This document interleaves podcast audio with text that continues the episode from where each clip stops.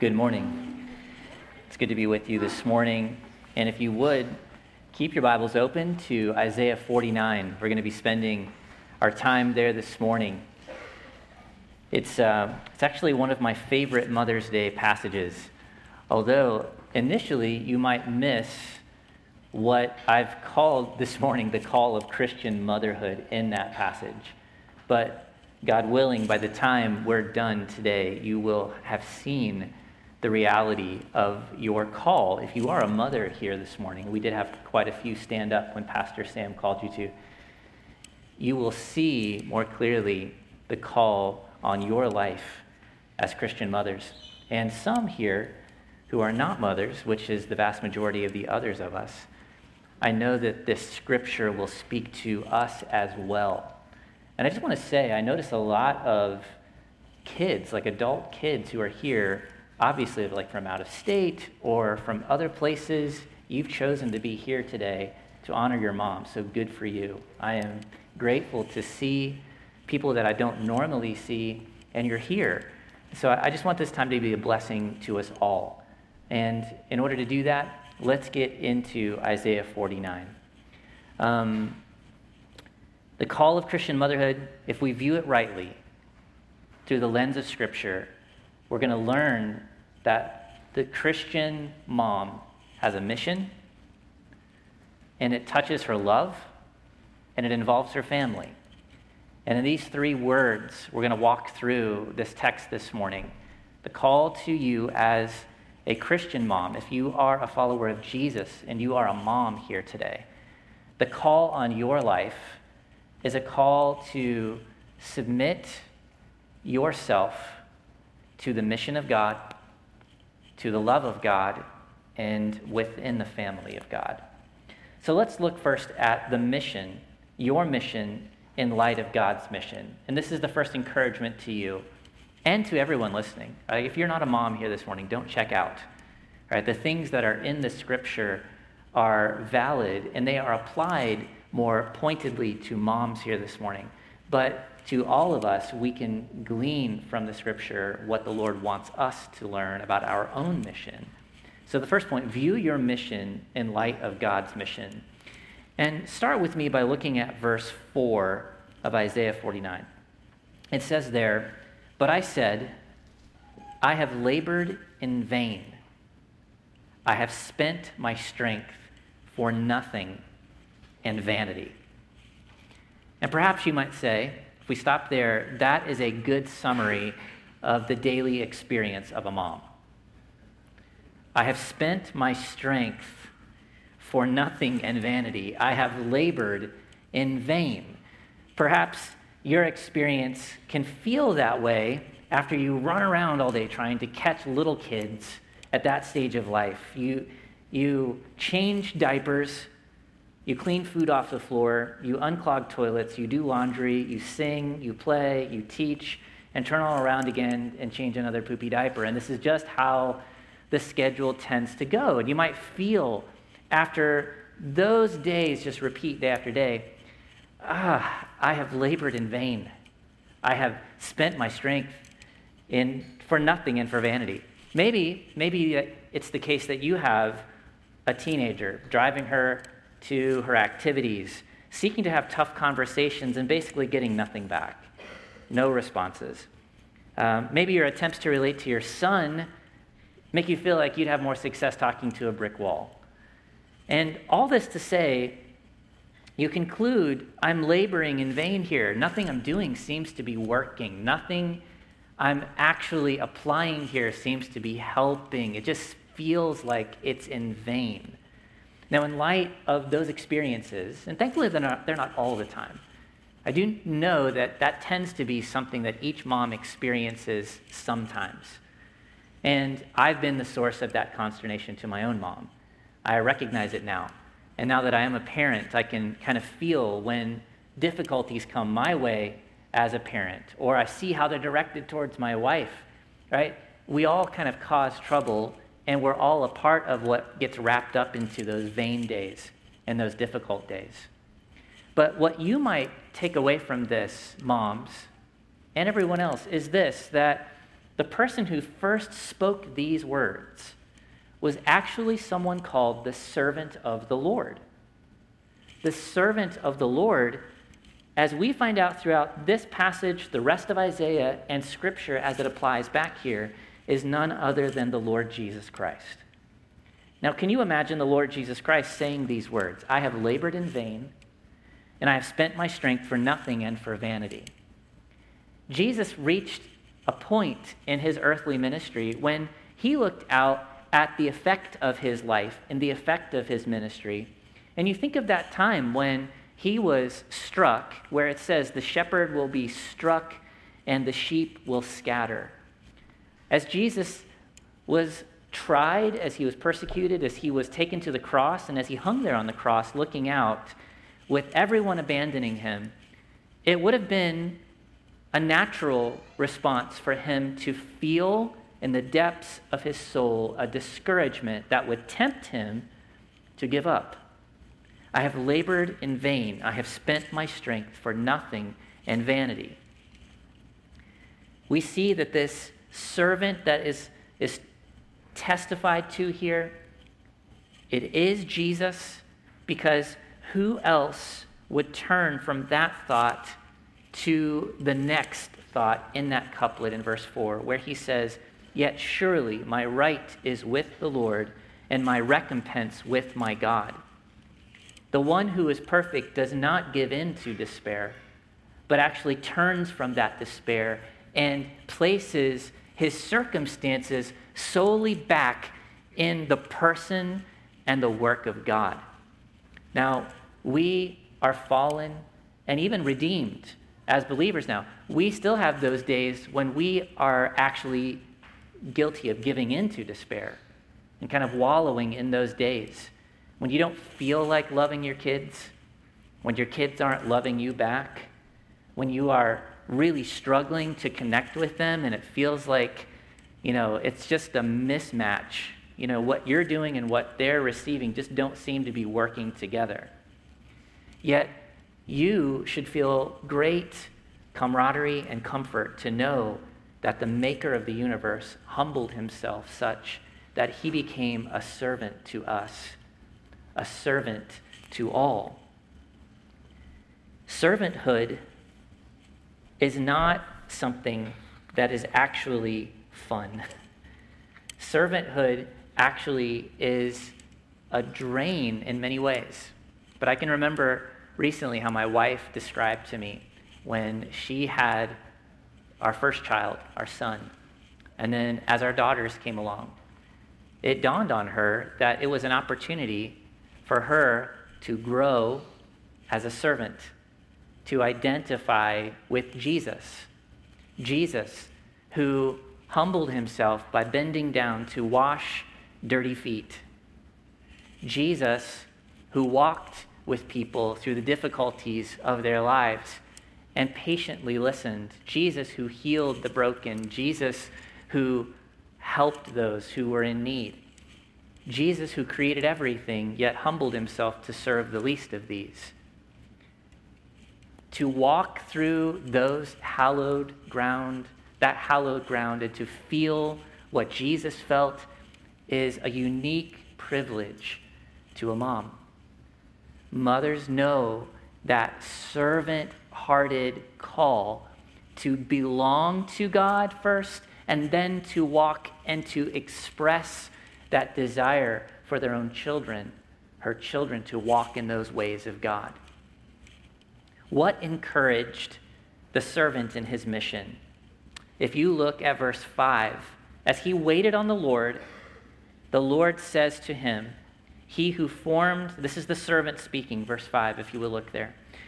Um, he who formed me from the womb to be his servant, which, by the way, is a great commentary on that stage of a mom's experience with a baby in her womb. This servant says that from the womb, God had a purpose for him. That even before he was born, God sig- signaled or singled him out. I get those words confused.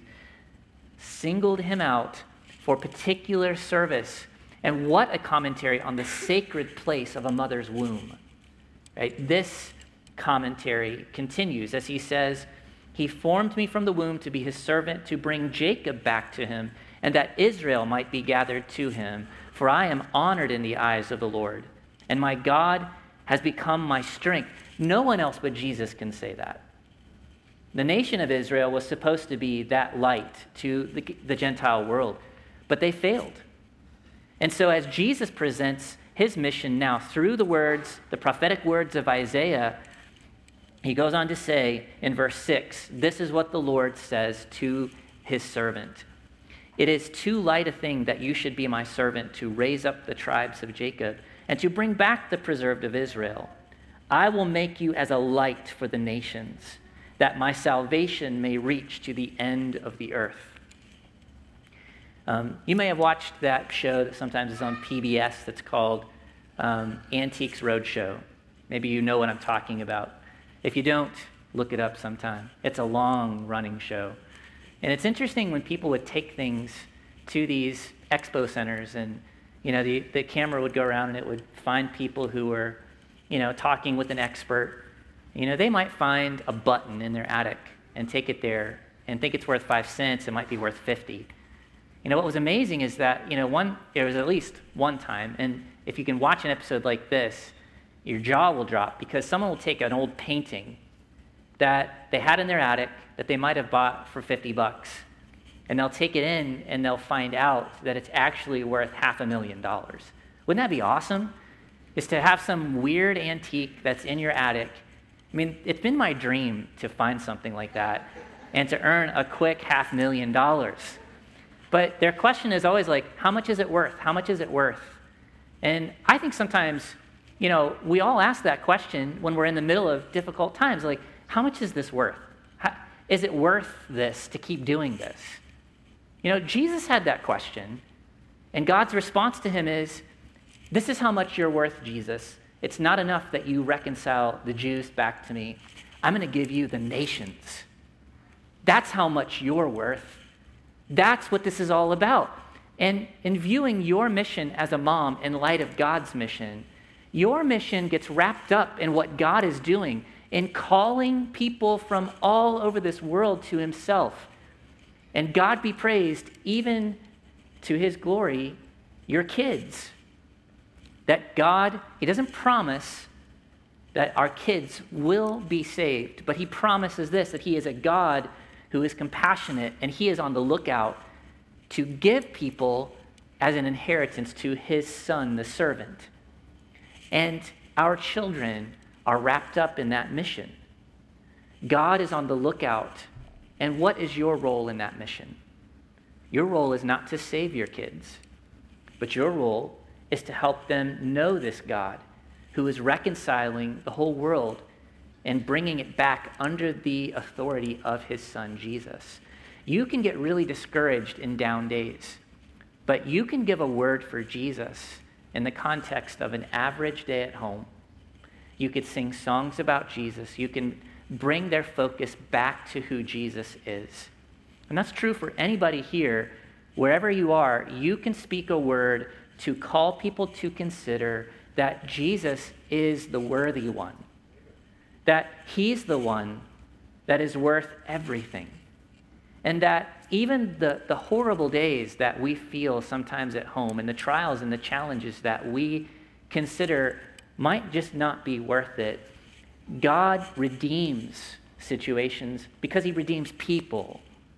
And this is the reality to which you ought to be looking. View your mission as a mom not merely to raise successful kids, not merely to have kids who function well and get a good education and can make a difference in the world. Raise kids with the end game in mind and the mission of God to reconcile the world to Himself as a gift to His Son. And your role is to testify to the God who is, and the God who loves, and the God who continues to reach people. The mission of motherhood in the midst of all of life is a mission to submit those moments that go in ways that you didn't expect and ways that you didn't want back to the Lord and say, This is all a part of the big picture of what you're doing, God. A big picture of what you are producing. So take this day in its difficulty. Take this day when I feel beaten down. Take this day and make it a part of the bigger picture and help me to place it back under your authority so that you can be praised and we can be most happy. Right? This is your call. View your mission in light of God's mission. Likewise, God knows we need encouragement for this, so he encourages us with his love. And the call to you this morning is to view your love in light of God's love. We started with the statement of the servant. And the next, we go to the statement of Zion, who are the people of God trapped in captivity by this point in the nation of Babylon. They have been taken away by force into Babylon, and they've been made to be servants there, and they've lost their privilege.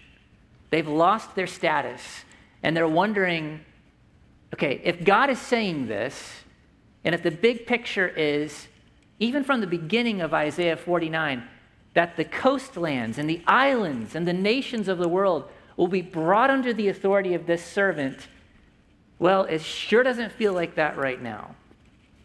And where we step in is verse 14. But Zion said, The Lord has forsaken me. My Lord has forgotten me. Unlike the servant, they do not see the commitment of God and the covenant responsibility that God takes for them to love them and to provide for them and to care for them.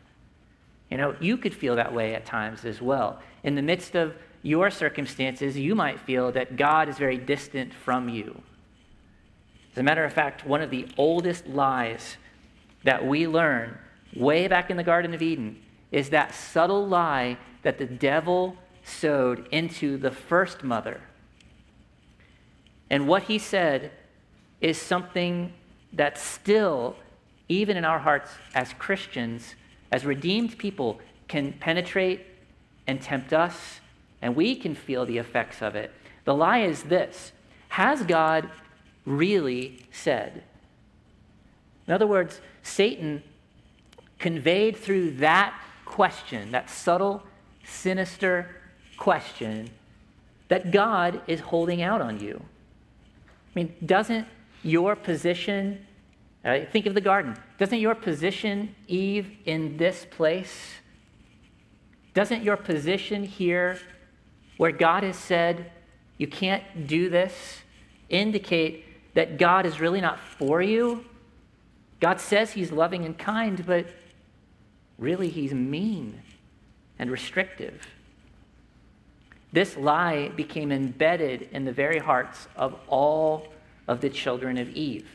So much so that great theologians and pastors for centuries now have observed that even regeneration doesn't immediately remove this deep seated suspicion of God. In other words, if you've ever felt that as a Christian, you may have been tempted to conclude that maybe you're not a Christian because you have that thought. On the one hand, it should be comforting to you to know even Christians are tempted and feel this deep seated suspicion of God. Maybe he is not good. Maybe he can't be trusted. Now, this was the lie that the Jewish captives in Babylon chose to believe.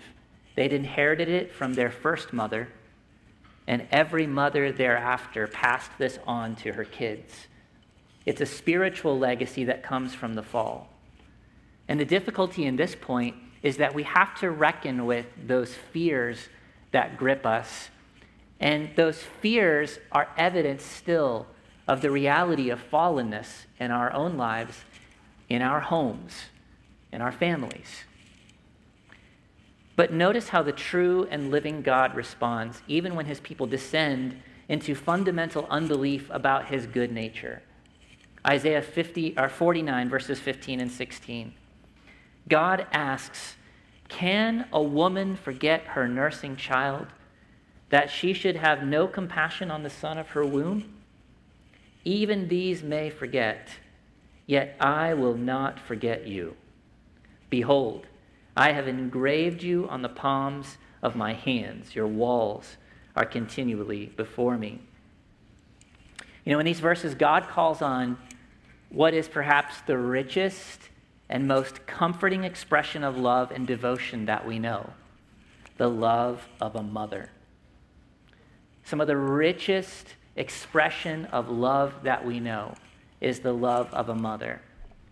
Most of the time, not every time, when a kid gets a scrape, it's not dad that the kid runs to, but mom. I know I tend to have the reaction, uh, it's not bleeding much. You'll be all right. No, mom gets the band aids, gets the soothing balm that can help. And it just, a mom can make things better. Not to say, I'm not knocking dads here.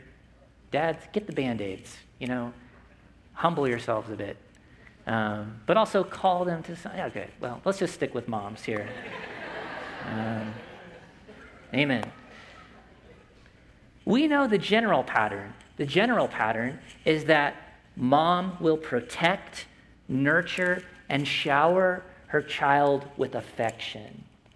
Right? You think of moms, and moms of infants here, still dependent, with those infants are on nursing. Can you imagine leaving your baby behind and forgetting her or him?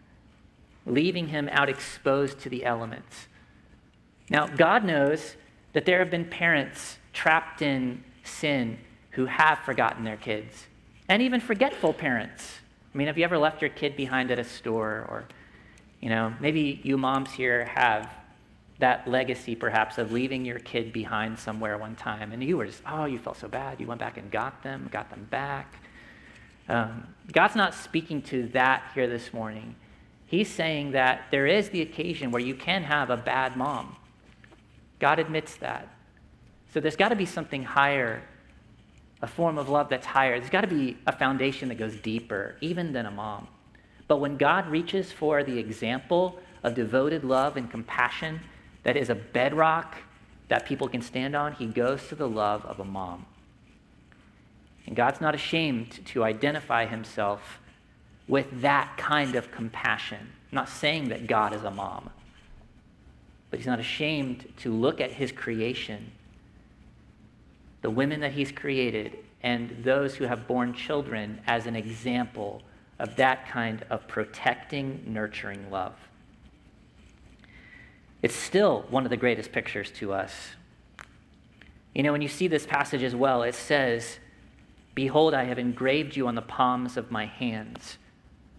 This is an indication in that time period of someone who would tattoo the names of their family to them or write the names of their children in places where they would never forget, to be locked in to that reality of their love for their kids.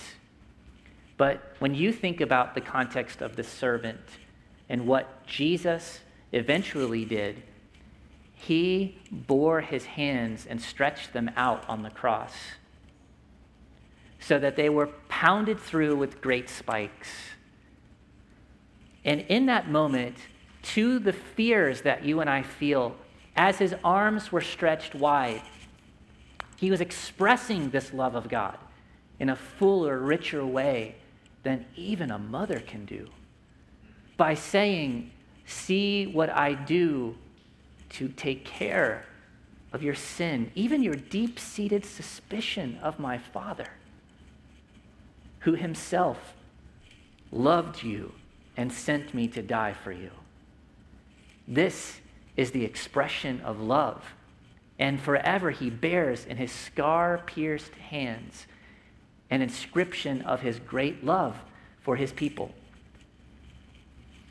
I can remember many times throughout my life experiencing deep discouragements and doubts. Doubts that the Father loves me, right? Like he says in Isaiah 49 16. Um, this verse, Isaiah 49 15 and 16, has been a deep encouragement to me, but it's also been something that I myself have doubted many, many times. It's this verse, though, where I think of the love of my mom that has pulled me back to God many times when I struggled. When I struggled early in life or later in life to think that God actually loves me. I experienced the hurt at an early age of my parents' divorce. And when my dad and mom went their separate ways, I went to live with my grandparents, who you've heard me share some of you this story before, who eventually adopted me to legally be their son. Now, I had a really hard time connecting with a loving Heavenly Father. And I'd often go with my doubts and fears to my mother, the grandmother who had adopted me. Although she was not my birth mother, I saw through many, many experiences that she was committed to me with an unbreakable bond that she chose to take on. She would listen to my doubts, but she would always point me back to the loving Heavenly Father I noticed that she didn't always have answers for my doubts because I think I'm really clever with my doubts sometimes. And the clear statement of Scripture just for some reason doesn't seem to apply to me. But my mom was patient, loving, committed to me, and promised that she would be there for me no matter what.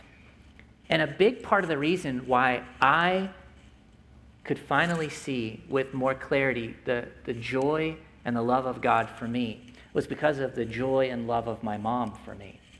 The truth of this statement in Isaiah 49 that God, who truly has no limits, unlike my mother, who obviously had limits, could love me with perfection and in the reality of his character, which is right and just and true.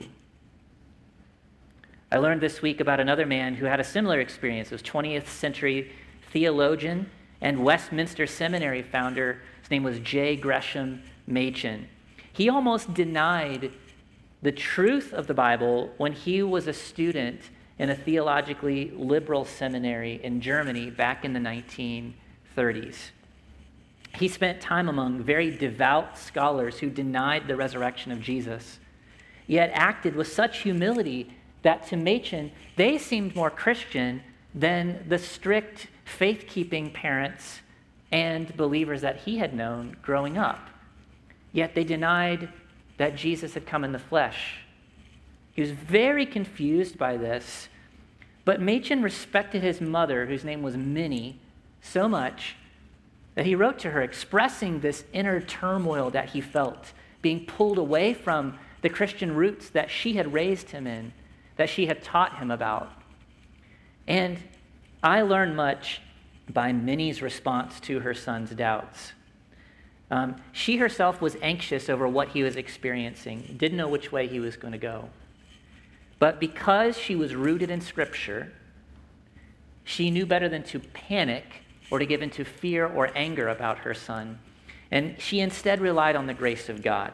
She chose to provide him with comfort and steadfast love. She wrote to him, One thing I can assure you of, that nothing you could do could keep me from loving you. Nothing. It is easily enough to grieve me. Perhaps I worry too much. But my love for my boy is absolutely indestructible. Rely on that, whatever comes. And I have faith in you too, and believe that the strength will come to you for your work, whatever it may be and that the way will be opened. Machen received his mother's encouragement, and he went on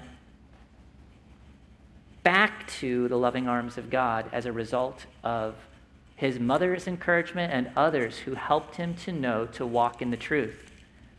And this is what I want to encourage you moms here with this morning. Don't give up on your sons or daughters. There is a bond that you have that will remain.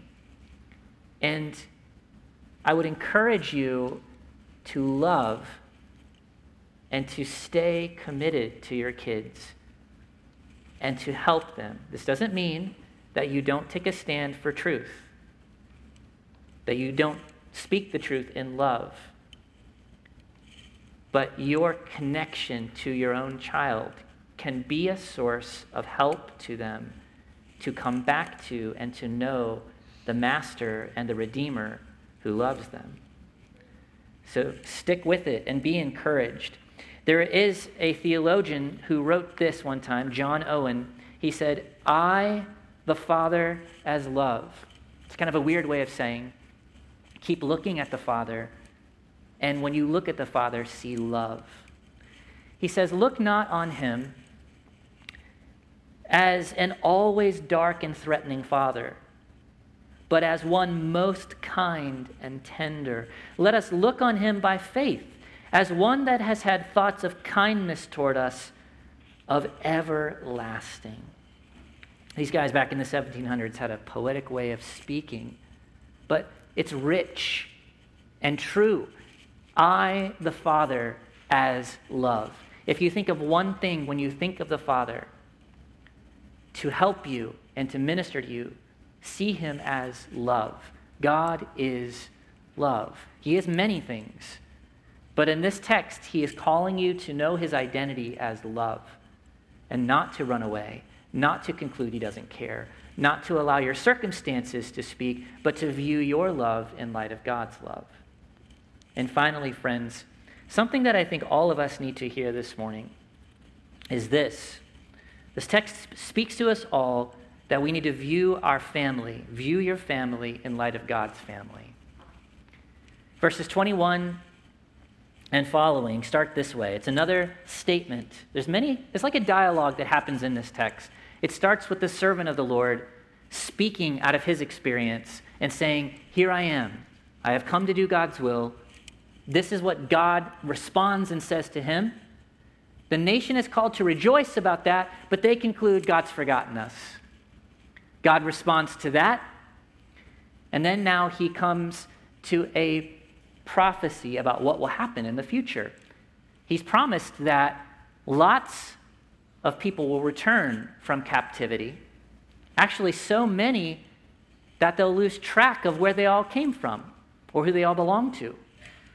In verse 21, it says this Then you will say in your heart, Who has borne me these? I was bereaved and barren, exiled and put away. But who has brought up these? Behold, I was left alone. From where have these come? In this third saying, we hear the wonder of a Jewish mother marveling that she was barren, but now has a house full of kids. Imagine going home after church and finding 50 kids waiting on you. You'd certainly ask, among other things, where did all these kids come from? You'd soon need a larger house just to hold them all. All right, so the feeling in this text is one of full houses, of kids who suddenly appeared and you don't know where they came from. All right, what's the interpretation of this? Well, one is that these are children born to Jewish mothers in captivity, and that they would someday return to Israel in droves. But this never happened. The vast majority of Jews chose to remain in Babylon when the option to return was presented. So, who are all these kids? The key is in verse 22. Isaiah 49, verse 22 says this. Let's look at that. Thus says the Lord Behold, I will lift up my hand to the nations and raise my signal to the peoples. They shall bring your sons in their arms and your daughters shall be carried on their shoulders. What does this mean? The reality of God's family is this that God multiplies his family not by natural birth, but by supernatural rebirth. There is a family that is of higher importance than even your immediate family. Because, on the one hand, your immediate family is bound together by blood. But even that is temporary. On the other hand, when all covenant relationships are found in Jesus Christ and based on relationship to Him, suddenly, even your natural relationships can transcend into a different level altogether and suddenly be supernatural and based on eternity and will last for eternity. John Piper once said about this relationships based on family are temporary. Relationships based on union with Christ are eternal. So God lifts up in verse 22 his signal to the peoples. In another translation, it says banner. It's like God lifts up his flag and says to the nations all around him, Come home, come back to me, come to my loving embrace. It doesn't matter where you come from, it doesn't matter where you've been, it doesn't matter who you are. Come, all nations of the world, all peoples from a faraway place, come back to the loving embrace of God. This is the call of God. And how does he do this? He does this by his servant. Jesus is his signal, Jesus is his banner. Jesus himself said, Unless I myself am lifted up, the nations won't come. But Jesus knew that to appeal and to lift up that banner high, the nations would come to him. And family could grow for God based not on having children within the covenant, but on coming by faith and being born again. There is something that is higher in value than even your own relationship to your children. I want to explain what Jesus said in Mark 10. He said this, verses 29 and 30. Jesus said, Truly I say to you, there is no one who has left house or brothers or sisters or mother or father or children or lands for my sake and for the gospel who will not receive a hundredfold now in this time houses and brothers and sisters and mothers and children and lands with persecution and in the age to come eternal life. The great blessing of God's family, no matter who you are here this morning, whether you are a mother by natural rights and you have your own children, or whether you've never been able to have kids, whether you're single here this morning, we're all wrapped up in something much bigger than one individual family, as blessed and as good and as precious as our families are. And the reality is, if you submit your family, even the great value of having family union, having family structure, having family connections that are tight, if you don't place Jesus first, none of that matters. It will all burn up. But if you put Jesus first and place your priorities under His, if you worship Him, if you serve Him as the rightful king of your families, it might even divide families. It could cause you to say, I, I worship Jesus and I follow him. That might make families even break apart and make it extremely difficult to continue to identify, even as a family on earth. Many families have been broken apart because of Jesus Christ. There is a value higher than family. And that value is the family of God in Christ. So, in wrapping up and concluding, let's think about a few things. Let's say this morning that you are a Christian mother with an estranged child.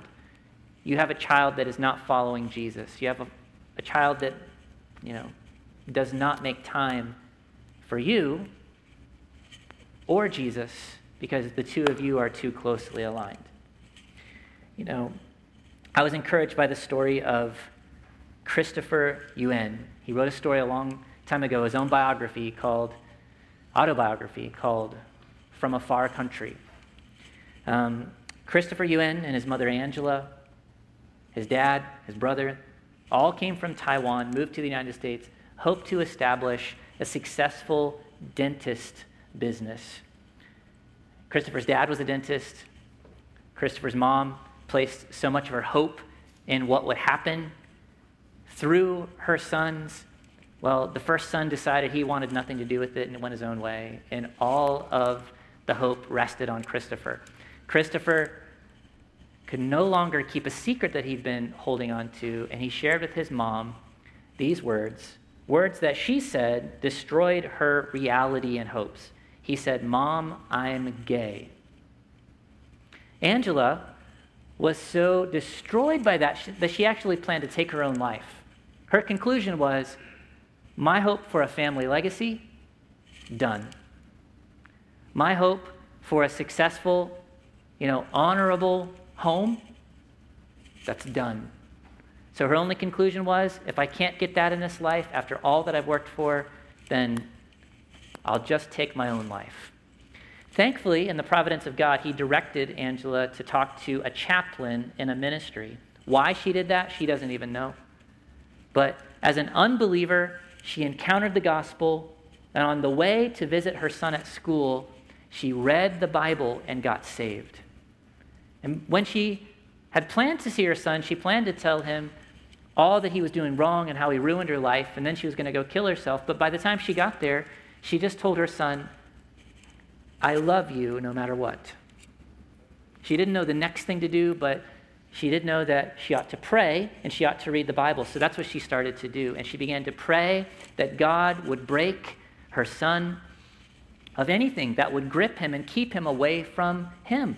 She even went to the dean of the school where he was at when Christopher was failing because he had been going out partying too much and getting into drugs. And Angela told the dean, I would rather that my son come to know Jesus Christ than to pass this course and to get a successful career. And that made Christopher angry.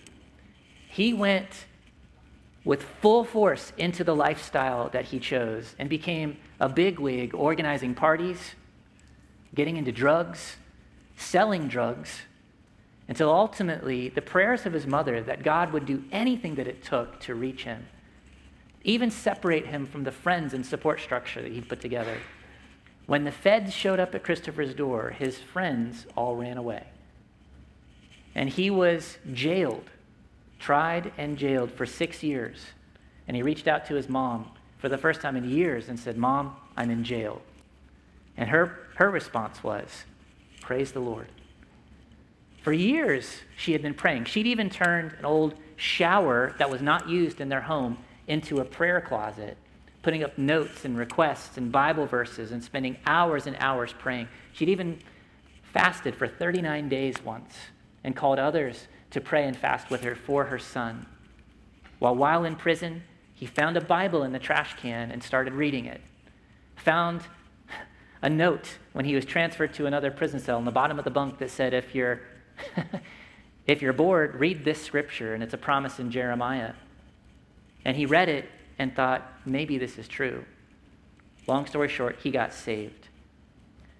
And Angela is, continues to be his biggest prayer support and travels with him wherever he goes. He's out of jail now, went back to Bible college, and teaches at Moody Bible Institute. Long story short, to say this learn from Angela that God is working in the midst of whatever pain you might feel as a Christian mom with a kid who seems to be far from God. This isn't a promise that God will save your child, but it is a promise that God is able. That's the weight of the scripture. God is able to do these things. Do you trust him? Do you talk to him about it with those whom you love? If you're married or single with no kids here today, it might feel like a huge burden when you have to come to a Mother's Day sermon and mothers are made a big deal out of. And I want to encourage you with something here this morning whether through life circumstances or the current state of human limitations. And you never know what God will do. You might find yourself barren. The startled cry, though, of the mother in verse 21 where did all these kids come from? I who was barren? It points to the reality of God gathering in people to the local church as one fulfillment of his intended purposes and family. The people are coming into the church And when they come in, your role is that of a mother, a sister and a mother to people who come in and to love them. A question to you you may not have kids of your own at this stage, but those who are around you, do you love them? Do you seek to impart to them the joy and the love of Christ? Do you invest? Do you have that time to see that your family is bigger than you perhaps originally thought? And for those who are married today, mothers with Christian children, it's a blessing. Blessings are yours today. In this double way that they belong to you by birth, but secondly, they belong to God by rebirth. And if anyone is here today who does not know Christ in that way, you may have come here as a mom, or you may have come here to honor your mom. But this can be the day for you to know the God who loves you, to know the God who's on mission to get you, and the God who wants you in his family. Let's pray. Heavenly Father, thank you for the scripture. Thank you for even this chapter in Isaiah that resonates and reminds us that this is true, that, that even, even now there are things in there that are relevant to us because we have a Savior who identifies with us, a God who, who loves us, and a family that is now our forever family. I pray for your blessing on all moms today, that they would see their lives in light of this great reality, and that you would continue to bless us, Lord. In Jesus' name and for his sake, amen.